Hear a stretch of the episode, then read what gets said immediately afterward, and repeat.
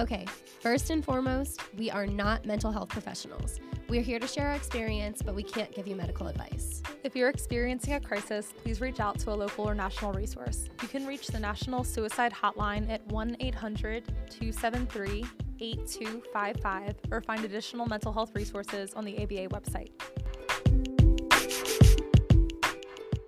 Guys, this, is, this is a podcast. this is a podcast. What podcast is this, Laura? I think it might be dedicated to conversations. That's not your line. That's not your line. Just say the I'm name of the podcast.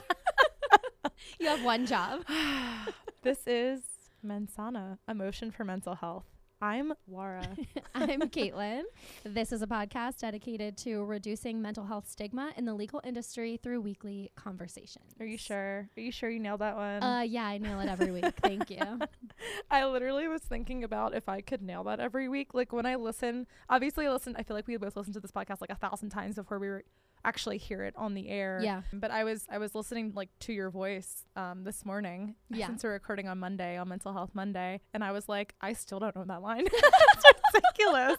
it's like actually ridiculous, especially because like I don't know. I was in theater for like I don't know, 10, 12 years, something like that. Like I'm quite used to Yeah. memorizing oh, lines. you were a theater girl. I was. I was a weird horse girl and a weird theater A girl. horse like, girl? Yes. Oh, yeah. Come on. You can see it like a little bit, right? Oh my god. Yeah. Yeah, I guess I kind of can. Yeah, But it's okay. My cousin is a horse girl and I love her.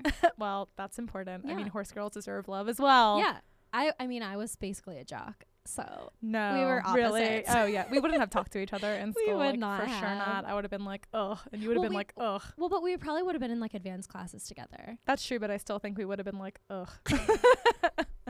Okay, so Laura hates me. um, anyway, That's because the jocks picked on the weird horse girls. Okay. So I was a nice jock. were you? Yeah, because I was also getting bullied by everyone else. so I had to be nice to someone, or else I would have had no friends. So you friend the weird horse girl. So this week we thought we'd like introduce some more lighthearted material. yeah, tonight today's gonna be really fun. in I'm excited. mix. Yeah, we just had we just came off of let's say three weeks of talking Yeah. about mental health resources, and while I feel like it wasn't you know especially like mm, like heavy or traumatic or anything, still a lot of information, just Yeah. like information being poured at you guys, statistics, etc. A lot to digest. Yeah, all good information. I really like. Or a lot to skip through if you were Yeah. bored by it. Literally, you have almost a month worth of content, you know, to like skip through. You can just Yeah. Either way, we're those. switching it up for you. Yeah. So tonight, you want to tell them what we're gonna do? Yeah. Okay.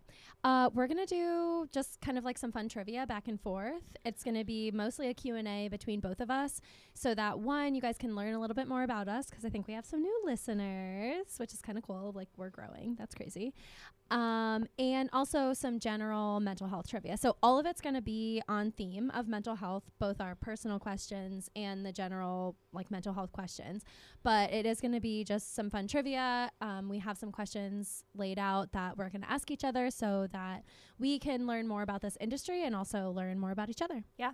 Game gonna be fun. Yeah. But first up, always is updates on our journeys.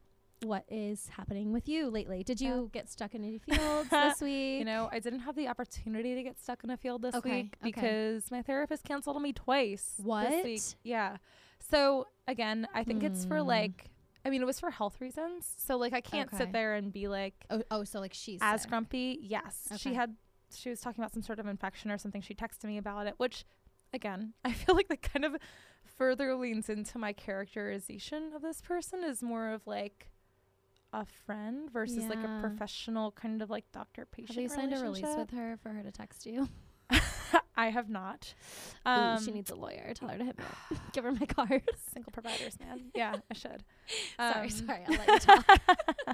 I'm just in the mood of like having fun, so I'm just like banter You're back and so forth. fun Yeah. bantering. um, yeah, I don't know. I was disappointed, and I like even though I was like obviously she's having like some like you know significant health issue. I don't I don't think that she like was lackadaisical about canceling with me or something. It was short notice both times, Yeah. But I don't, I don't know. That was disappointing, honestly, and I was kind of grumpy and like butthurt about it because I was like, come on, like I found a therapist, and like the first one, the first session, which was intake, I can't be. S- I have all these assumptions and judgments, right? And I'm like really trying to like abstain on them, and I never got a chance to like circle back up with her and like challenge those, and so that's kind of frustrating. Yeah, I feel like that would have given me a little bit of anxiety. Yeah. And then I'm, and because I don't know her, and this is like, you know, the first two weeks of our little relationship here, Yeah. I don't know. I mean, obvi- I mean, I'm going to assume that any person's health problem like that is going to be a valid health problem. You know, I'm not going to assume like she just decided to not want my money right. that week, like at, at minimum, right? Like it makes Exactly, sense. like, she's, running a she's- yeah, business, yeah. so, um, but it was it was disappointing for sure. But that being said, my anxiety's still been good this week as far as like mental health journey stuff until like last night and today. I just got zero sleep last night. And I've come to realize how that like really adversely affects me. yeah. And usually I feel like or at least in the past, um probably more so than today because hashtag this is almost 30 uh it that i always link that up to like drinking like drinking causing anxiety which i still think it does like Right. hangover anxiety kind of stuff but like yeah i just had like a difficult conversation last night which kind of also spiraled my anxiety and i just cou- i couldn't get to sleep for anything and i'm usually such a good sleeper so like when i don't sleep and i sleep a lot so like i like i always heavily sleep for like a long time at night. I've never had an issue sleeping, etc. So it's kind of rare when this happens to me, and it, aff- it affe- I notice how much it affects me now. yeah. And I woke up and I don't know. It wasn't today. wasn't great. It was really foggy, but I have I did realize something. I had a little like silver lining moment because at first I was like, oh, you know, before when I was younger, like I could I could get two hours of sleep and feel fully functional the next day. But then I then I challenged that kind of narrative because I was like, is that true or are you just like really really unaware of your body and your mental health then because i feel like that's more the case than some physiological change has manifested in my 29 year old body to make me intolerant fully of not getting a full like nine hours of sleep i think it's Well, I probably both but yeah, I was gonna say I don't know because I feel like I've been talking to to someone else recently that sort of said the same thing that recently sleep has been really really hard, but that like n- all, like nothing else has really changed. So like maybe just like s- more sleep issues yeah, this was for sure related to like the conversation that I had. Okay, And like okay. so I get what you're saying though, like in general. I haven't had that experience about like getting older and sleeping hard. I sleep just as like soundly as a So log I. as oh my I god, I sleep. Yeah. Oh my gosh. When people talk about like being insomniacs or having sleep problems, like it gives me so much anxiety How? because I'm like, what if I get like that and my sleep is perfect right now? It freaks me out. Like, I have no fear of me ever being like that because Yeah. I sleep so well Yeah. all the like it's Pass so out. I am the type of person that like if I want to take a nap I can f- lay down and fall asleep anywhere I can sleep on planes the one place I can't sleep very well is in cars but other other than that I can sleep you're good. no matter what You're good to go. yeah like every time I check in with my psychiatrist and I talk to her about my Strattera because it's a little bit stimulating she's like any sleep issues I'm like "N- no No, I, I'm dead. I'm a dead I am person. fine Yeah. with sleep Yeah. Yeah. but that's frustrating it, it was it was frustrating and like everything was fine but i did realize though when i don't get any sleep it puts me because it just makes me um like the not getting sleep part makes me anxious like in the moment Yeah. right? And then it's like a self-fulfilling prophecy because i'm anxious not getting enough sleep. Predicting the next day is going to be an anxiety day for me because i didn't get enough sleep. So of course that happens. Yep. and it's fine. Like i can i can like talk to myself and deal with that. It's annoying and frustrating because i'm like well just setting myself up for like one to two days of like Yeah. stupidity but i i did sort of like gather a silver lining piece in it in that i made good choices regarding knowing that anxiety was going to happen because of course when i'm spiraling i tend to think about like okay well this this issue is is flaring. What else can i think about that could potentially be bad like i immediately Yeah. just started thinking about like oh my gosh like my dog is home alone right now i need to be with her right now like what if something bad is happening Oh. like with no basis Yeah. whatsoever but that's what happens when i spiral i'm kind of like what are all the 10 outstanding things in my mind that were neutral things or even things i was like happy about yeah how can I make them turn into like a really worrisome thing? And it's where my mind goes. And I know that. I know that about myself. So yeah it was a silver lining in that I started going there and I was like, you know what? We're not going to think about any of these things that we're neutral or vaguely worried about right now because my mind is already in this mode where I'm just inflating everything. It's just not a good, and I feel the same way like the next day after being tired my brain immediately goes to like, oh well, let's think about every tiny minuscule thing that could go wrong with this thing you never, you know, that was like a neutral thing before. So I just stopped. I was like, you know what? I know I planned on thinking or talking about this upcoming issue. So I, I had a like a conversation um scheduled talk with my friend on like endometriosis things Okay. and I literally canceled it. Not because not even in an avoidant way, just because I was like, you know what? I know I'm gonna have reduced capacity to think and talk about this.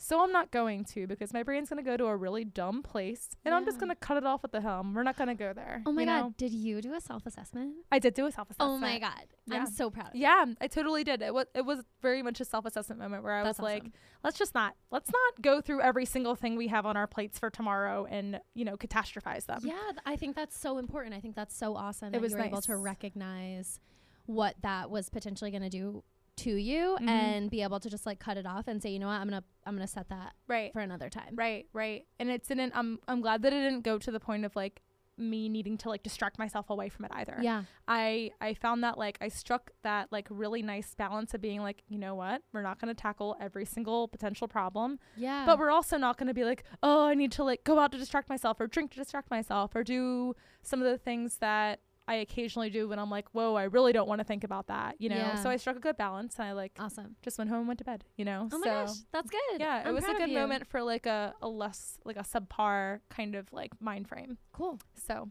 Awesome. yeah. What about your mental health update? Um, so I met with my psychiatrist and we have decided that uh well so I talked to her a little bit about like the depression that I'd been feeling over the last 3 weeks or so and we think it might be s- a little bit correlated to um, my period and PMSing and potentially uh well so so basically we think it might be correlated with that because it does tend to get worse when my hormones are worse and so I am about a week and a half away from getting my period again cuz like this this week I've been fine ever since I said last week that I wasn't feeling well Mm-hmm. I was like better.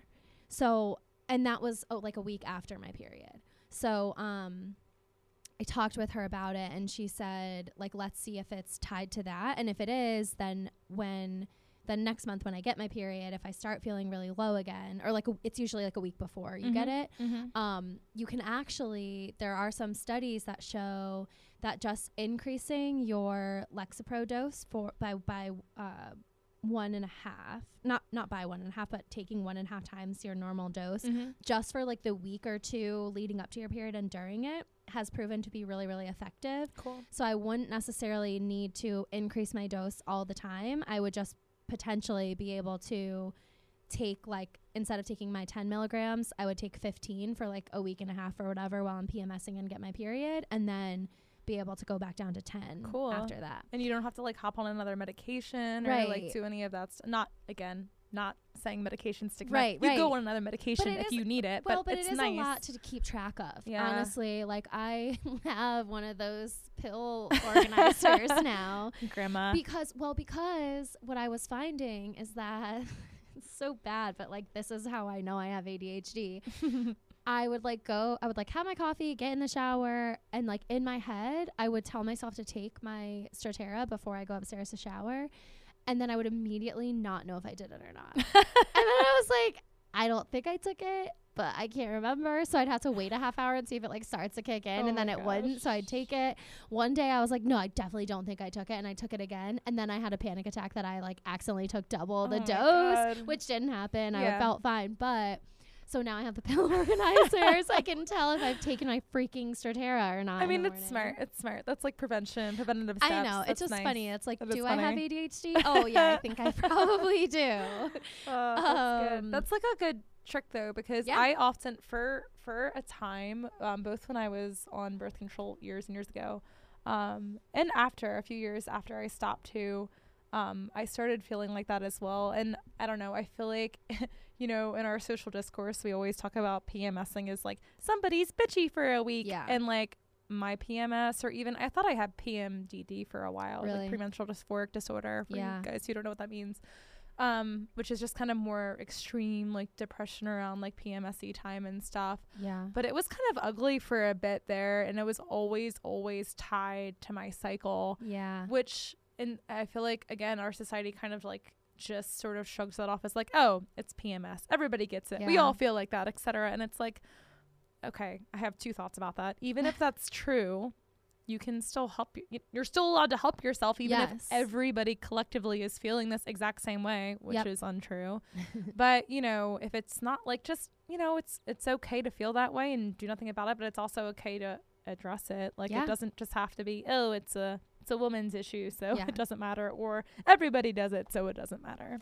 Yeah. So, um, yeah. So I'm currently in the process of like assessing that. Mhm. I'm I track my period, which I would recommend everyone doing because I think it's just it's helpful for self assessment. It's For sure. helpful for just like preparedness purposes. Yeah. Um, I so- love my tracker. Yeah. Just saying, and I'm a person who is not at risk for being pregnant at all. Yeah, so like I'm you know, not it's either, like, it's and I'm not interested in being pregnant. Yeah. But if you have an Apple Watch, it's really easy. Also, if you just have a phone, the Apple Health app tracks your cycle for you.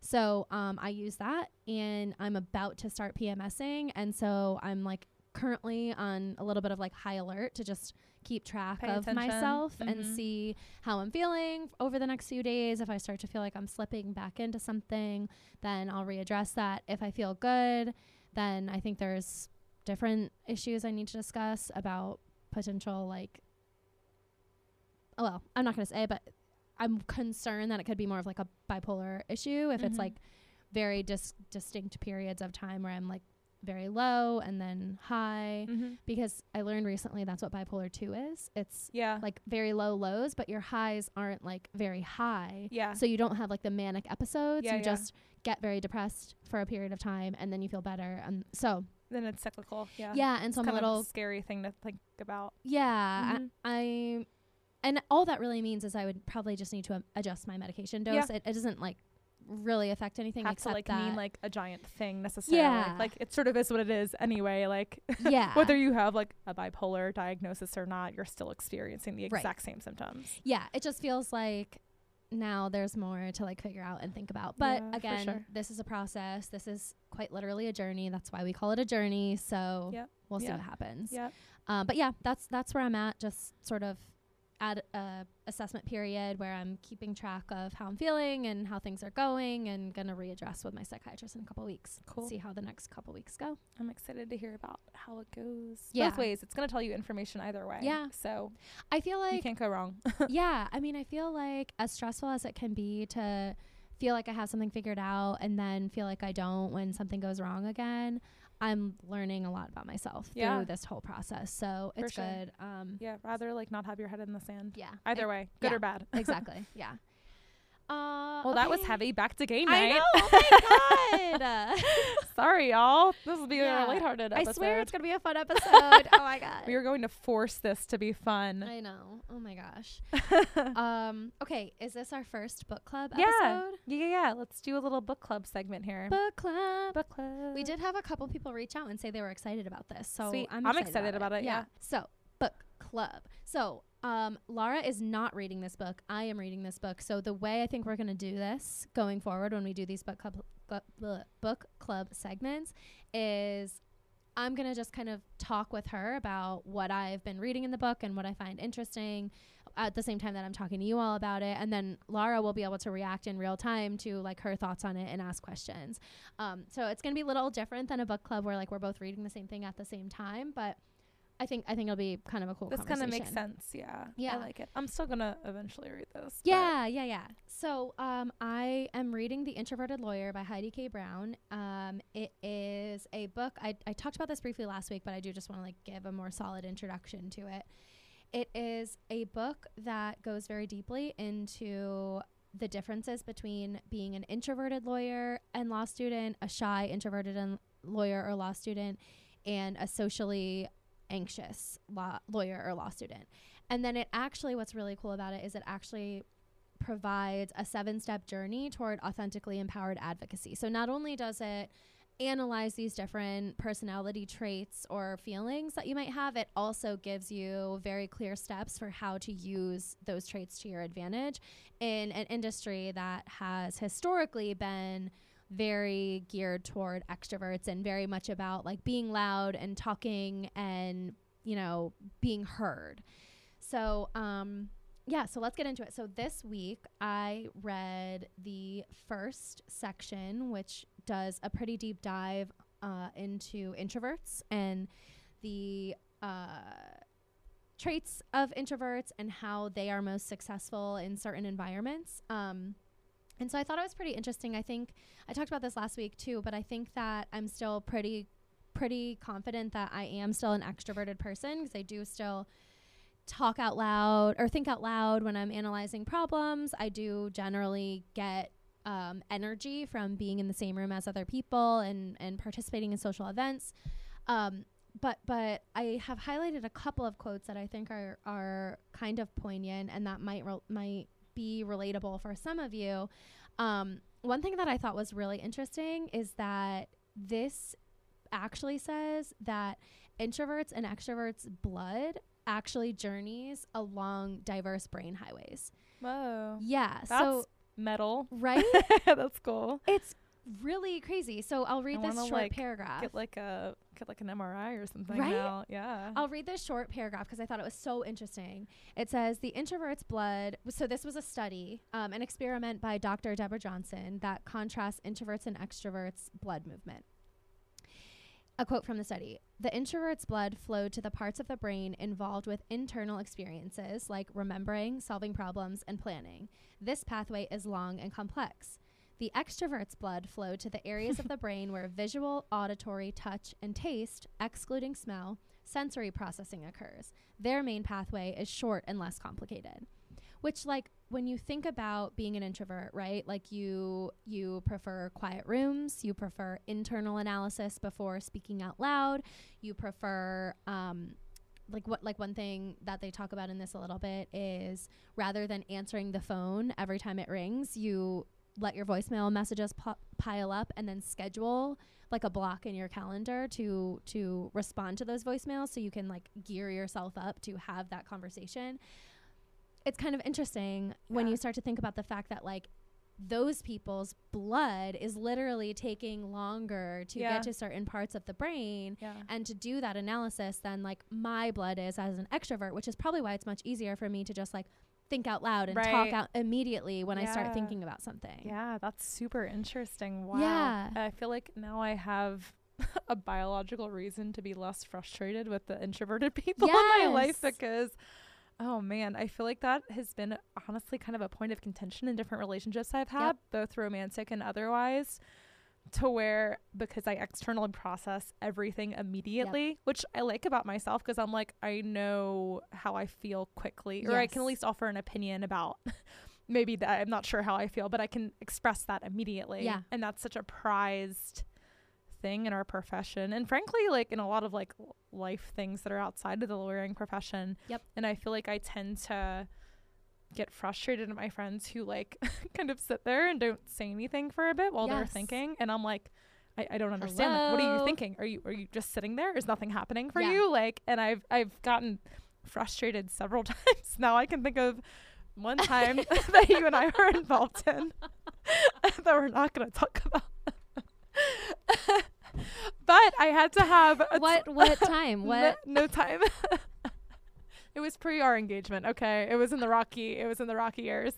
Uh, we're anyway, faithful to each other now oh my god i'm cutting all this out uh, anyway anyway, um, I just remember getting frustrated at this friend, and she was just kind of like, I just couldn't like. Ex- I just had to think about it for a while, Yeah. and it wasn't like something that she. It wasn't a strategic decision. yeah It wasn't like, oh, I'm gonna be silent on this while I think about it. It was like literally just her processing what was happening around her, and then. 15 minutes later or so she was able to like fully articulately beautifully Yes. express her opinions about things. And i was like where were you? What happens man? But it's and it's it's interesting. That's Yeah. an interesting thing. Wow the blood moves differently. Yeah i'm and gonna I pretend like i didn't hear that and just continue being frustrated with people. Just kidding. Yeah i mean i think it's just really interesting because it is so easy for us as extroverts in case you guys out there don't know Laura and I are both a little a little tiny bit yeah But it's so easy for us who can so easily start talking about something even before we have a fully formed thought, or Thought. opinion it's on it. It's forming as we go. Exactly. yeah Oh, okay. So I highlighted this other part. So so a lot of what else they talk about in this section is introverts are very selective with words, which makes sense.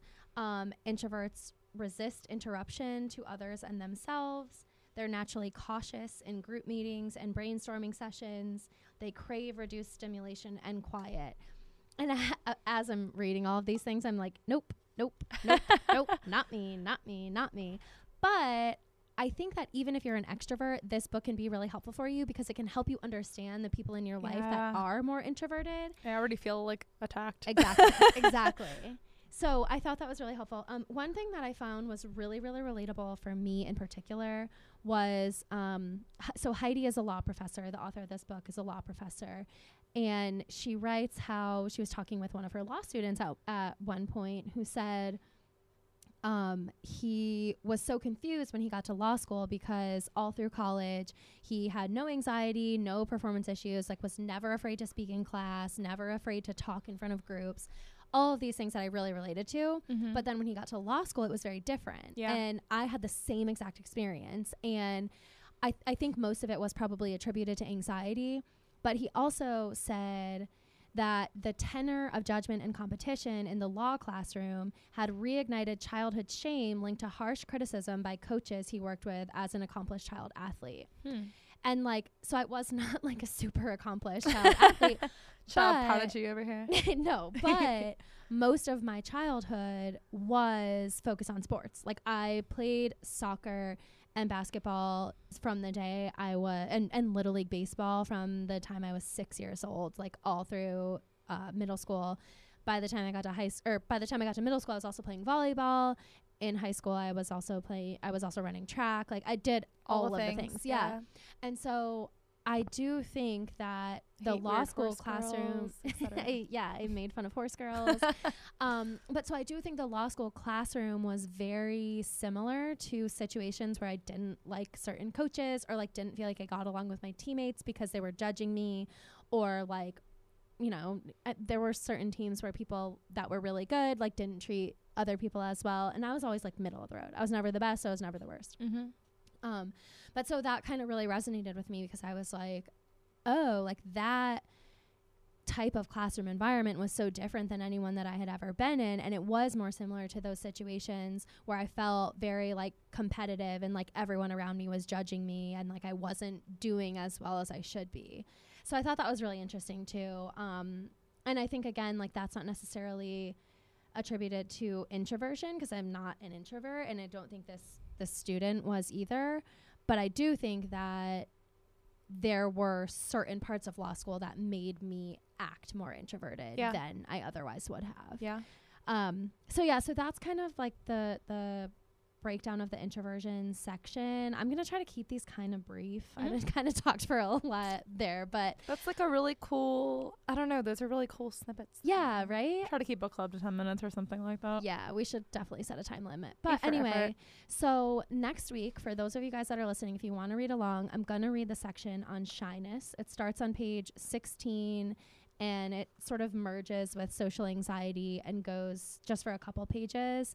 And then it starts talking about actual challenges that quiet law students in general and quiet lawyers face. So I'm going to start with the shyness section and probably read a little bit into the challenges section as well. If you guys want to read along, I'll probably try to get up to like page 35, which is where chapter three starts. Um, so yeah, Cool. more on this next week. Stay tuned. Woo Hope you guys like our book club. And now it's already been 33 minutes. and Yeah, we, we're still doing game night. We're still doing yeah, game oh, we're still doing game night. okay, let's get into some ga- games. Are really just questions. Do you want to play a game? What is what is that from? I don't know. Was it tr- was it creepy? I was just trying to be creepy. Sounded sexy versus creepy. Ooh, okay.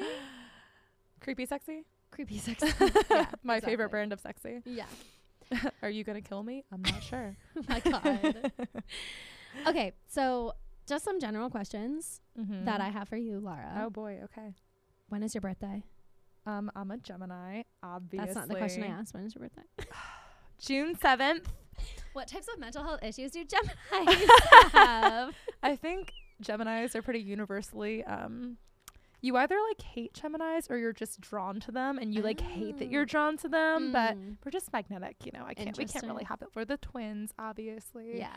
Reputation for two-facedness. I do tend to feel like lots of multiple moods, etc. Yeah. Anyway, I okay, I don't really actually believe in astrology, but I love talking about astrology. Yeah. It's so fun. I have I have astrology tattoos. I am in it. I- nice. I oh, lo- I didn't know that.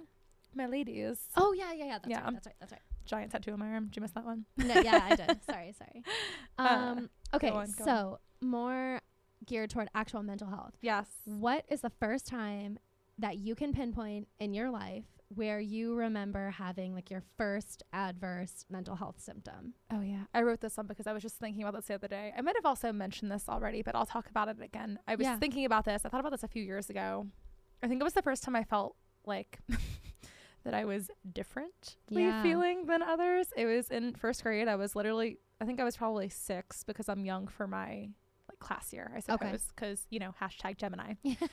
and I'm just going to keep on bringing it up cuz Geminis are insufferable. yeah. Um, but we were doing like a spelling test. I remember it was spelling related, and I love spelling. I like Yeah. love words, love spelling, etc. Even then, and I remember I I don't know I was obsessed then and honestly for a very long time, and I even still think about it about like being the first one done. That was Mm. like very very important to me. And I remember in this particular spelling test, and I think this was literally like a spelling pretest. This was not okay for so we're talking about six year olds this has no bearing on actual life and obviously as a six year old your problems are a little bit different than like you know your perspective is shifted maybe Sure, maybe your spelling test is the most important thing for lots of six year olds but i just remember knowing that this was a spelling pretest knowing that it wasn't the actual test Yeah. like you know when you're six you get the words first you you practice a couple times taking a test and then you do the test and i remember on this pretest I wasn't done first and I was always done first. And I wasn't I didn't even get anything wrong. Like I was just not done first. I was not the first one to leap up out of my seat and run to the teacher really aggressively like the future gunner I probably was.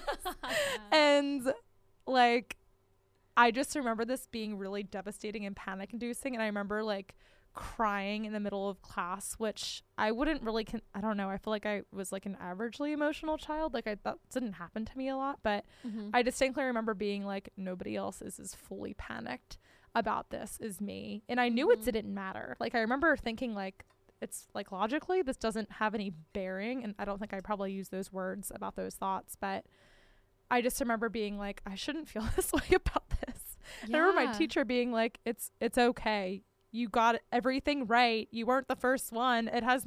I don't know where that was instilled in me, but I, I think it was just a marker of like, oh, you don't know it unless you're the first one done, Mhm. and et cetera. And like, think about that, how that kind of like psyche also applies to introverts. Yeah. You know what I mean? Yeah. So like that, yeah. So I think that was the first time that I recognized that I was like anxious, and I obviously probably didn't put that word on it for like another decade or so, Right. right? But yeah, that was something that happened to me all the time, kind of in school, and I don't think I didn't have emotional breakdowns about it probably after that point, but Yeah. it was pretty acute often. Damn. Yeah. How about how about you? Poor baby Laura. I know it was rough, rough times for the six-year-old, right? Yeah. Yeah. Um. Wait, birthday first, Oh yeah, my birthday is April fifteenth. obviously. I am an Aries. obviously. Uh, Fire sign. Fire sign. Uh, yeah, April fifteenth, tax day. Never forget it. No one ever does. It's pretty great. Death and taxes. I have like a weird thing about birthdays. I don't know anything about astrology. Like if you told me your birthday and didn't say you were a Gemini, I would have no idea that you were a Really? Gemini. But birthdays like mean something to me. Hmm. Like when someone tells me their birthday, I immediately try to connect them to like someone else's birthday in my life or Hmm. just like some date that has Yeah. like had meaning to me. I don't know why. That's a nice. That's a nice trait. Yeah, I, I don't know why. Because I feel like I fully abandon birthdays, and I'm like, oh, you're an Aries, obviously. you know, that's that's that's my fixation on it. I don't know. I, I well, I kind of have like a weird thing about numbers anyway. Like Okay. numbers have always been weirdly important to me. Mhm. So I don't know. Maybe it has to do with that. But Maybe. yeah, maybe. April fifteenth. I, I grew up thinking it was the best birthday ever, and I'm still pretty sure that it is.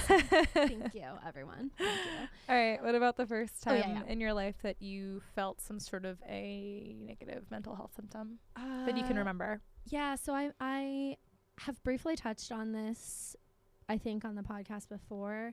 When I was younger, I don't really remember how old I was, but I was probably like 8 to 10 Mhm. somewhere in there. Mm-hmm. Probably closer to 10.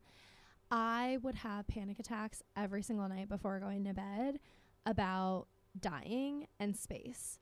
space. Yeah, everyone Space is kind of that. scary. and it's so My sister has the same thing. It's so Literally weird because the same thing. in my head, dying and space are like the same thing. and whenever I like talk about them together, people are like, "Why space? Why dying?" And I'm like, "How are they not the most terrifying things you've ever thought about in your life?" yeah. Every time I think about space, I'm like, yeah, you're not wrong. True. Yeah, I mean, so I was also so a few things happen at the age of 10 in your life anyway. It's like normal for you to like have existential thoughts at that time, at least according to therapists I've talked to. But I was at the point where I was so obsessed with like dying and so scared of it that I would be like in the shower and I'd start breaking down crying and shaking and like not be able to breathe.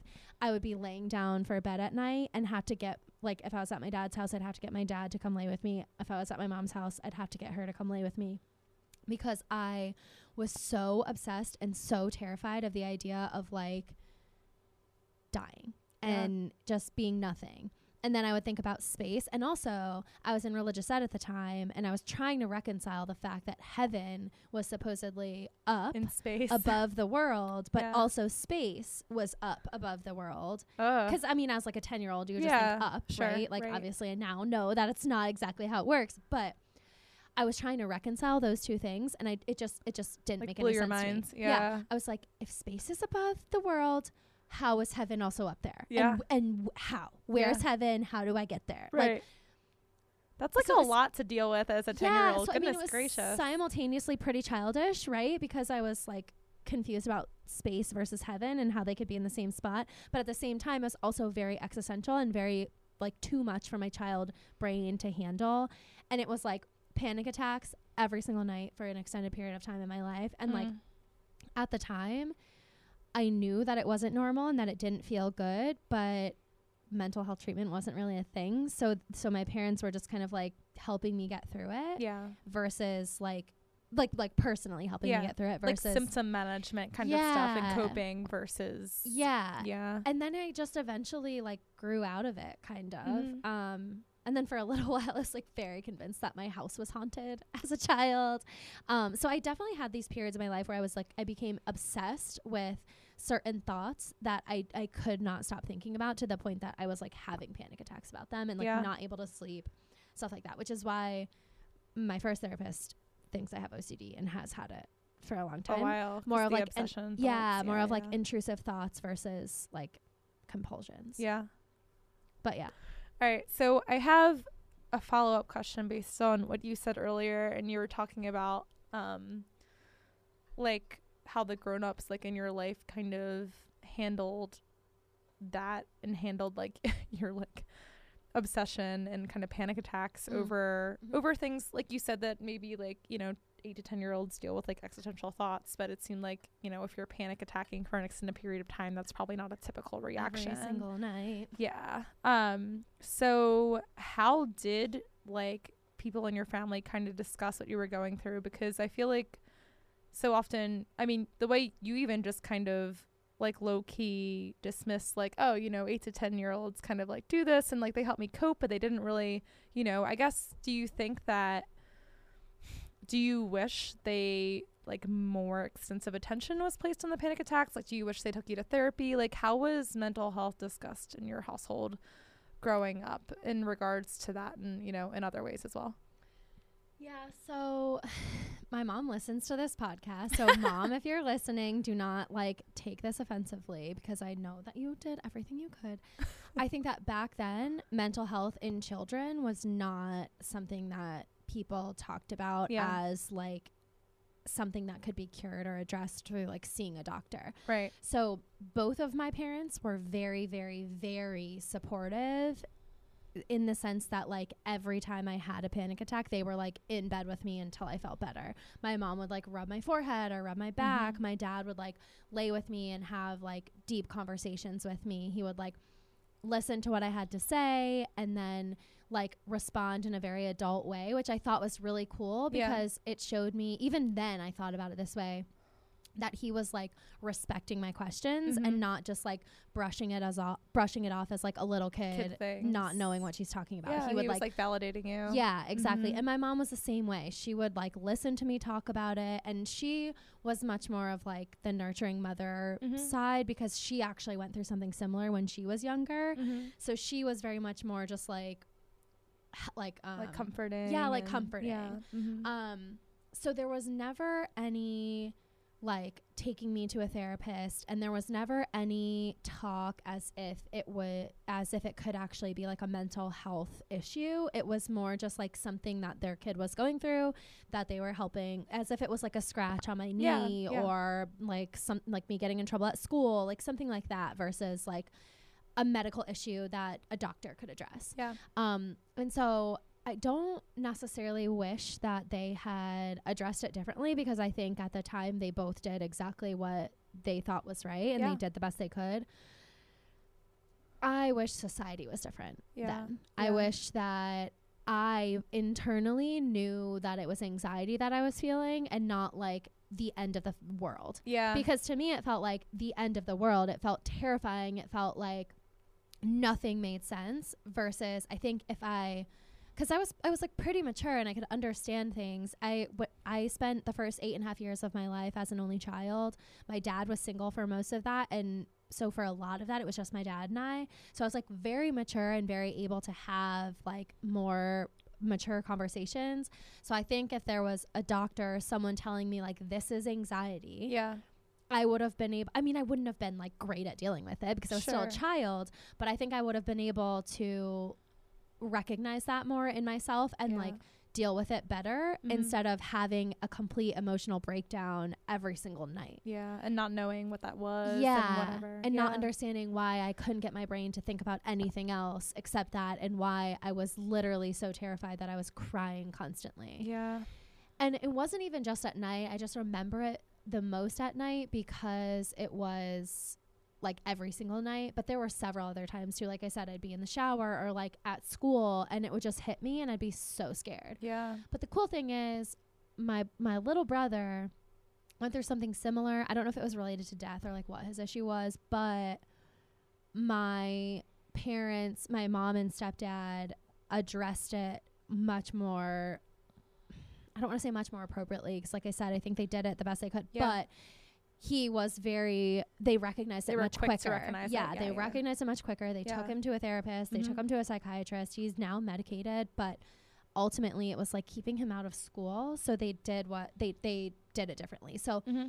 I think they learned just as much as I did, like through that Yeah. whole process, which is cool. Yeah. Um, that was a very long-winded answer, but No, I it's think an important answer. though. yeah, I mean, I think it's super relevant because especially at our age, we didn't have the type of structure that they have right now for mental health treatment with children especially and it's still not perfect there's Yeah. still a long way to go that's why we're here Yeah. Yeah. yeah. but i think a lot of our listeners can probably relate what about you though like what Yeah. like when you were having those panic attacks at school or like anxiety at school did your parents even know did you did you tell them about it Um, no. So I mean, I think that everybody just sort of characterized me as like, oh, just like kind of like an anxious kid, and not anxious Yeah. in the way of like, oh, you have anxiety. Just like, oh, she's like, she's just you know, she's just worried, or Yeah. like nervous, or I wouldn't even call it nervous. I just was like honestly very hell bent on like perfectionist kind of Okay, thinking and yeah. stuff, and that would lead me to lots of anxiety. I was like. I mean, I procrastinate now, but the way I procrastinated then was even more extreme. I would like, I would, I was never faulted for, I think we talked about this before. I was never Yeah. like faulted like by grades or anything for my procrastination. I used to get up at like three o'clock in the morning and write every Yes. essay I had, like just cra- crazy thing. Like, and not saying, I mean, that's also like teenager nonsense too, Yeah, right? but, Like, you stay out all night and then you're like, I don't feel like writing my essay. Yeah. Getting up at three o'clock in the morning. well i think the worst part about it was i would do that and then i'd get a hundred that's what I mean. so like, I literally just kept on doing it because I was like, well, it's working for me. Yeah. You know? I had I had no Yeah. reason not to do that. Right. Like I didn't get punished for it, so it's fine. Yeah. Um I mean, I think my similarly, I think my parents were also products of the time. Yeah. Um so but I, I like the way I think that was like really nicely put because I also think that like my mom and dad were supportive in that they would, you know, be very comforting and talk Yeah. to me when I would go through different um anxiety episodes and stuff. So, and again, I don't think that necessarily the solution even today is to like knee jerk throw your kids into therapy if they're Yeah, they have anxiety over a math test or something like that. Um, but I do like that that is one consideration parents can think about now Yeah. because it's talked about as like an option. Like Right. maybe we like think about our kid and we think, oh, okay, so we know that eight to ten year olds kind of have existential issues. Yeah. If it turns into a panic attack every night where my kid's not sleeping and they're missing school because they're getting no sleep, Yeah. then maybe it's t- you know they Yeah. can make those judgment calls better. I think than I mean, they did for me. Yeah, I mean, I don't even know if it was covered by health insurance back then. I don't like, know. I It doubt might not it have been. was. And it for sure, I assume, and obviously, like we weren't, we were not parents, and we weren't parents living then. I don't, I don't, yeah, I don't know. I Yeah. don't. I feel like the mental health kid thing, like you said, probably wasn't as much of a thing, Yeah. or um, you know, only in like really extreme cases. Yeah. The same way that mental health was talked about back then. You know, like if you were talking about mental health, you were talking about somebody like in a psych ward or something. Yeah. So, um, obviously, especially if you're doing well in school, kids are doing well in school, etc. Like, there's no what. Why would you take your kid to a therapist? Also, there's no flipping way we could have afforded that. So, like, yeah. Same. even There's if no that way. wasn't, yeah, there, even if that was a thing. But I mean, otherwise, mental health in my household. I remember my sister when she was like in middle school or high school, and my sister is um for sure more type B than I am, so I think it manifested differently in her. But I remember her like, you know, the she's five years younger than me, so even the discourse between um you know when I graduated and she uh, graduated, the mental health um conversation was a little bit different. And I remember her talking to my mom about like different like anxiety or depression issues that she's had. And my mom, you know, bless her heart, just being like, "Oh, you're fine. Like everybody has that because you know she's dealt with lots of that, and Yeah. she it, she's just been conditioned to think that that was normal. And it's kind of like, like like you were talking about um at like Christmas and stuff. Like Yeah. people just kind of be like, "Oh, isn't that isn't that normal? Like aren't these things like normal?" And it's like, well, sure, in that one out of five Americans has a mental health issue, it's normal. But like, no, not necessarily normal in the fact like you should not seek treatment under any circumstance because I went through it and I didn't get mental health treatment, so deal with it like this weird hazing kind of mentality. And not that like parents like intend to i don't think my mother was intending to haze my sister. And kind of i mean honestly being a bit dismissive about that kind of stuff. Um but i don't know it's all education. I was Yeah. actually talking with my mom today about my i was still talking about my lack of sleep literally all day because it felt so oppressive all day. Aw. and she was like she kind of she was like yeah well i feel like when your brain's foggy then you feel anx- anxiety about like not being productive and then it just turns into this whole cyclical thing and i was like whoa am i having a conversation with you on mental health things because i don't know it was kind of a productive conversation and like Yeah. her before would have never really spoken Yeah. like that and my dad is and my dad is um bipolar one Oh. and PTSD. He has PTSD as well. Um, he's like a Vietnam War vet. So, but he's even done. It was a very, very interesting experience growing up with him, which I think fed right nicely into the perfect storm of some of the like different things that I've experienced growing up. But um, I don't know. Like now he is in like a PTS group for Vietnam vets and stuff that he really likes and finds meaning from. Um, I don't know that it's. I can't quite tell if it's helped like calm some of his like more aggressive mental health symptoms and his like explosions frankly i think it probably has but um i think that he feels better about it anyway Yeah, I think one of the difficulties is that our parents probably dealt with their own mental health issues that like if they couldn't even figure those out at the time, like how were they supposed to help Oh, us figure it yeah. out? And they did like honestly, all things considered, I think they sounds like your parents just Yeah. like mine did the best that they could. yeah yeah yeah and i think they still did a good job Yeah, like yeah, it's for not sure. it's and it's not even one of those things where it's like oh you know they're products of their time they did what they could with what they had like i, I think they did a good job Yeah. considering the tools that they had you know So, so, do you think that some parts of that environment for you led to like certain stigma misconceptions that you had like some of the myths that we know now that exist in the industry? Do you think that like you grew up with some of them because of this environment or because of like your general environment growing up? yeah And if so, what were they? Yeah, so I mean, I feel like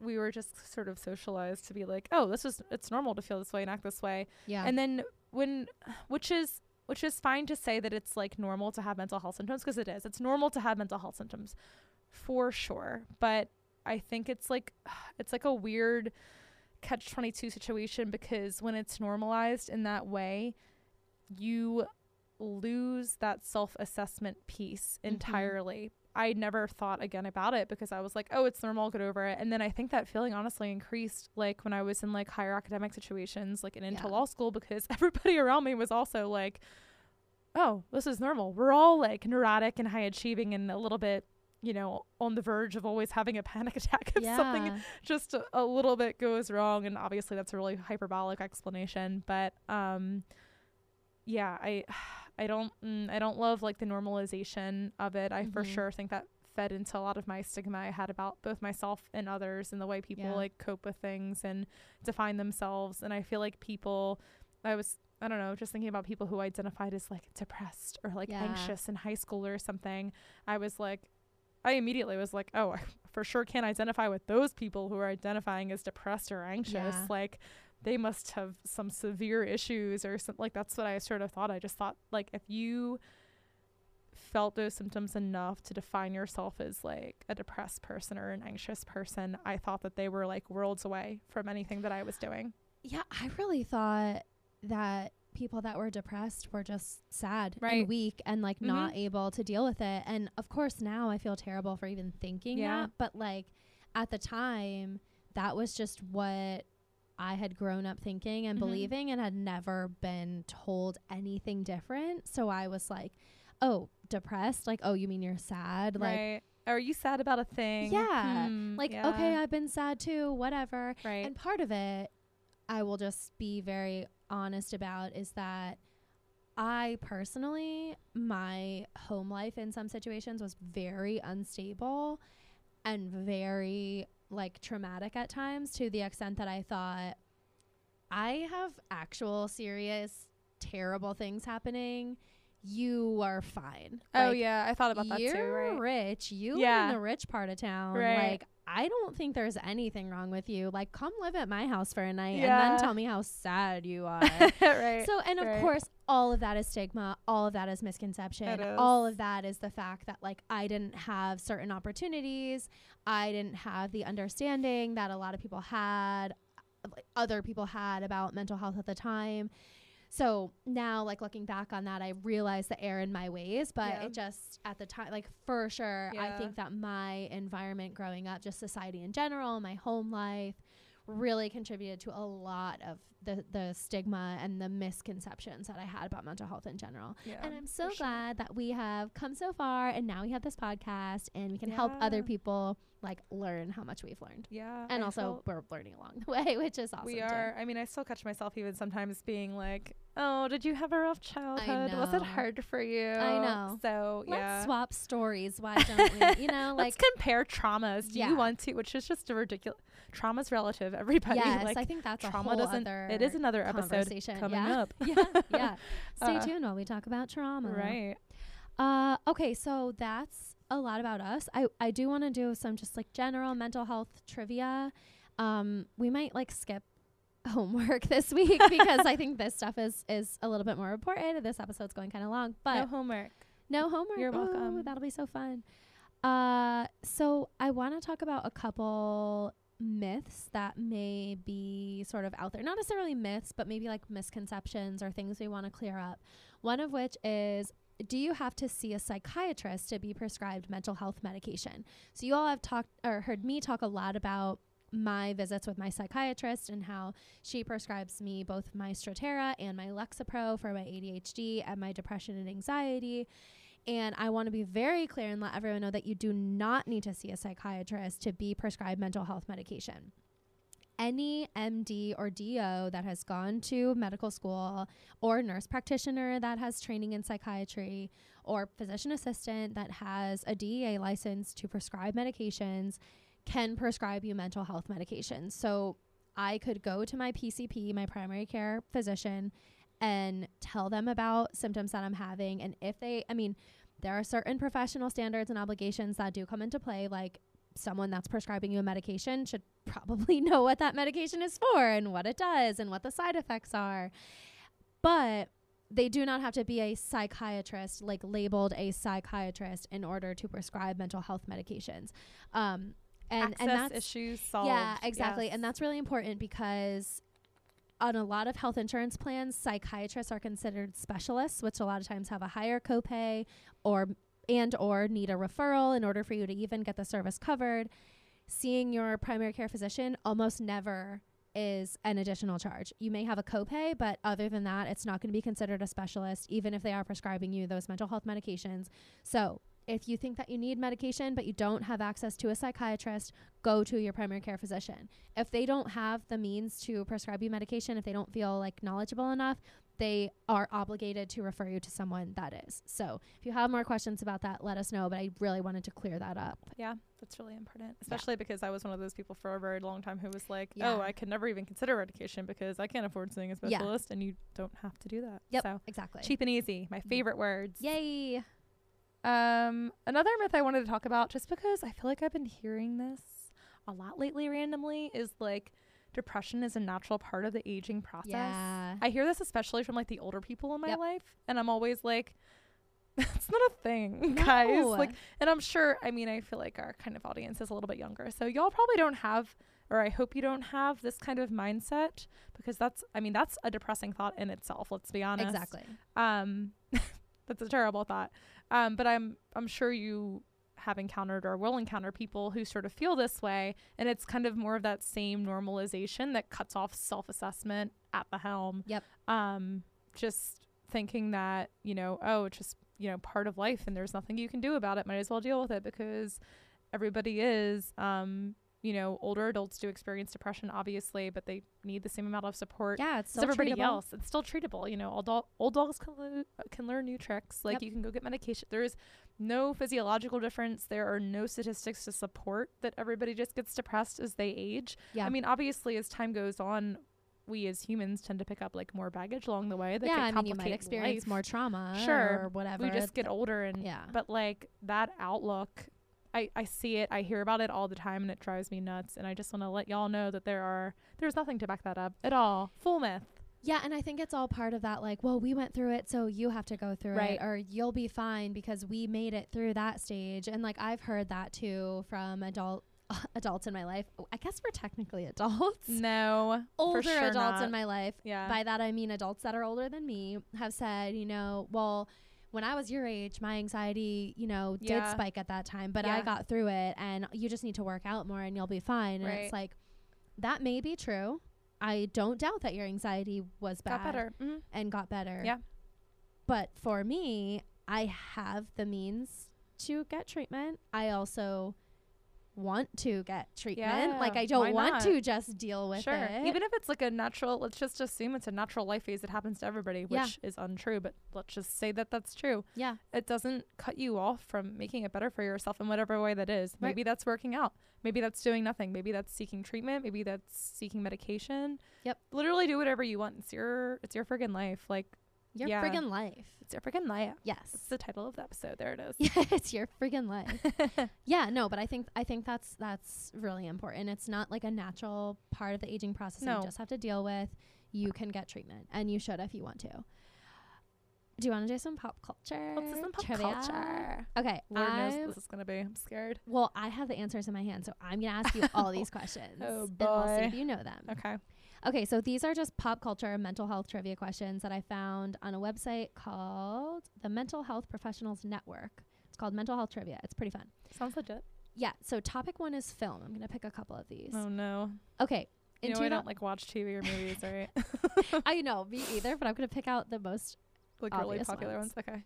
In 2001, Russell Crowe stars in A Beautiful Mind. The movie is a biographical drama film based on the life of John Nash, a mathematical savant who is faced with constant challenges due to his condition. What is his mental health condition? I haven't seen it. Oh my I know what Jesus. it is, but okay. So if they're if they're labeling savant, I assume it's autism. I don't know. So I've only ever heard of savant in the context of like of autism. of the autism spectrum. Yeah, I it's have no schizophrenia. Ah, so you can be a schizophrenic savant. Is savant a word that applies to like? I'm gonna let's let's look it up. yeah, I think savant is just a word. I think my understanding of savant is someone who um uh someone who oh my god, what is the word? It's a learned person, especially a distinguished scientist. That's not that's not the definition I, I need right now. yeah. So I think our understanding of savant is someone who portrays as not super smart, Okay, and but actually is. yes, in in like ways that maybe aren't as recognized by like society. So, um, someone with serious mental impairment displays a spectacular island of genius. Yes. Is the way that Psych Today identifies it. yes. So yeah, I've only that's all right. I learned something. I've only well, really I only have ever heard of that term in relation to the autism spectrum. So Yeah. cool. Okay, hit me with another one since I'm doing so well. okay. In the classic movie Rain Man, starring Dustin Hoffman and Autism. Tom Cruise. autism. yes. Okay. Wow. You're like so smart. I'm so smart, guys. I can, it's it's the Gemini in me, honestly. In case anyone out there wants to know what the question actually was, in the classic movie Rain Man, starring Dustin Hoffman and Tom Cruise, what disorder is Hoffman's character Raymond living with? autism. Autism. That is correct. That is correct. Okay, you're one and one. In 2012, actor Bradley Cooper stars in the movie Silver Linings Playbook. In this movie, Cooper's character Pat struggles managing his relationships due to his emotional outbursts. What disorder does Pat become labeled with in this movie? I actually have seen this movie, but I don't remember. We also talked about it the other Really? day, and I told I you the told you my brain was foggy. I thought we talked about rain. I didn't realize we talked about silver linings. I literally Aw, chose this see? question because I thought you were gonna get it right. Oh this is gosh. this is what I'm saying. My brain is foggy. I need Fair to. enough. What what what is that? the answer is bipolar disorder. okay, I was gonna say that. Emotional so- outbursts, hint, Okay. hint. Okay. Um, I want to just make our like audience feel better about not getting these. So I know. that's why I'm failing. oh, this is an Australian company. Because like the next question, the next section is general knowledge, all questions based on Australian statistics. Yeah, probably not gonna get any of Laura, those. how many Australians per year will experience mental illness? Is it one in three, one in five, 50%, or 80%? I'm gonna say one in five because that's the U.S. statistics. Correct. Okay. Yep. You are so smart Oh again. my gosh. Okay, phobias. Uh huh. What is acousticophobia? Acousticophobia. Okay, a sound related, I assume. Root noise, fear of noise. Cool.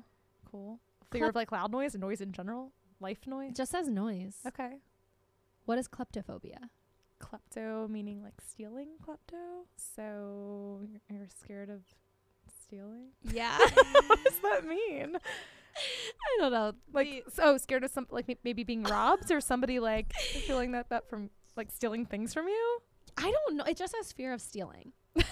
I'm Like- really scared of robbing a store. Is that what that is? I don't know, but it Interesting. Okay. Not Okay. to minimize you kleptophobics out there. Yeah. No. I don't. I just. I'm conf- Let us know. Yeah, what, are you what your kleptophobic? kleptophobic Let us know. is? Yeah. Okay. This is my favorite one. Ompha- omphalophobia. Omphalophobia. Spell it. Can you use it in a sentence, please?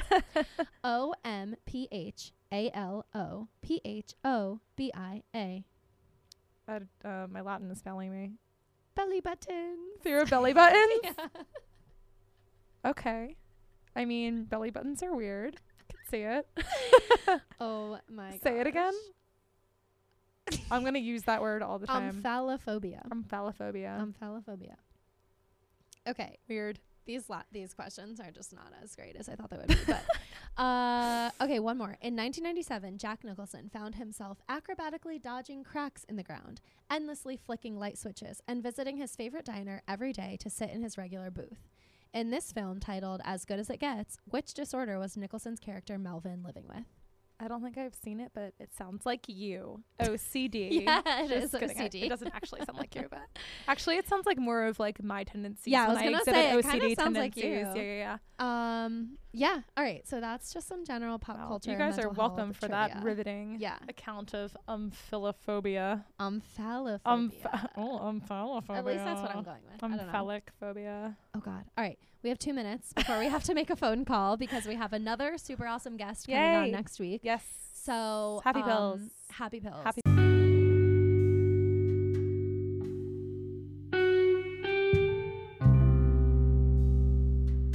pills. My happy pill for this week is that I'm feeling better.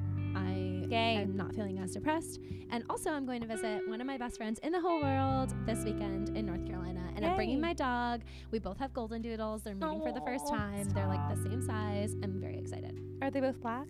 No. She's like the other one's like an actual golden Cooper doodle. is like a tannish, coppery color. You have to take pictures. He's very cute. Oh, I'm going to take so many photos. it's very exciting. yeah. What's your happy pill? Uh, my happy pill is that I've learned not to be such a neurotic, like anxiety obsessed person in my wheel throwing class.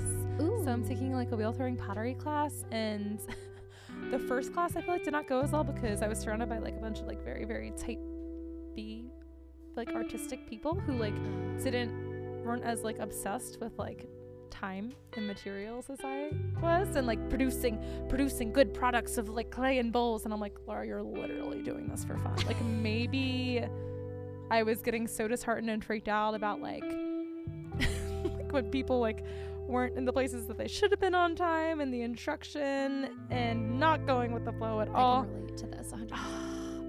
and I, after the first session and I left like feeling like very like aggrieved, I was like, okay, are we gonna do this for two months? You literally spent money to like have fun and learn this new skill. On this fun class. Yes, I'm like not trying to be a potter or you know my my living does not depend on this. I'm not gaining money from it or anything.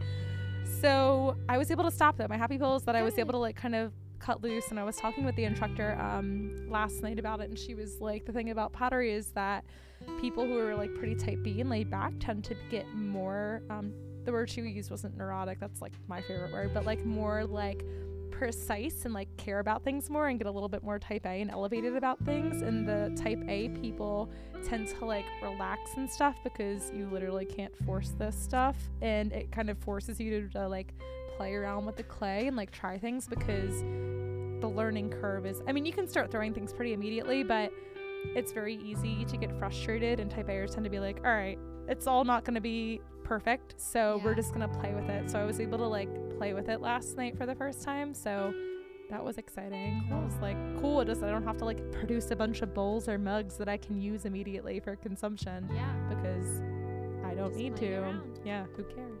So yeah, that's my happy pill. Well, I can't wait for you to make us mugs that we can give away on the Instagram. yes, they're gonna be so great. They're gonna look like lopsided ashtrays, but other than ashtrays, ashtrays. Okay, Uh, on that note, we're done. This up. This episode is over. Sorry, y'all. No homework except make an ashtray. Okay, bye.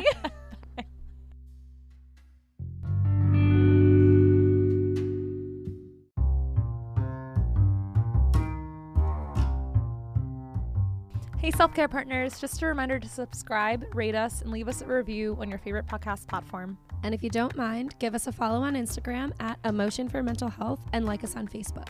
If you want to participate in our conversation, slide into our DMs or shoot us an email at emotionformentalhealth at gmail.com. Talk, to you soon.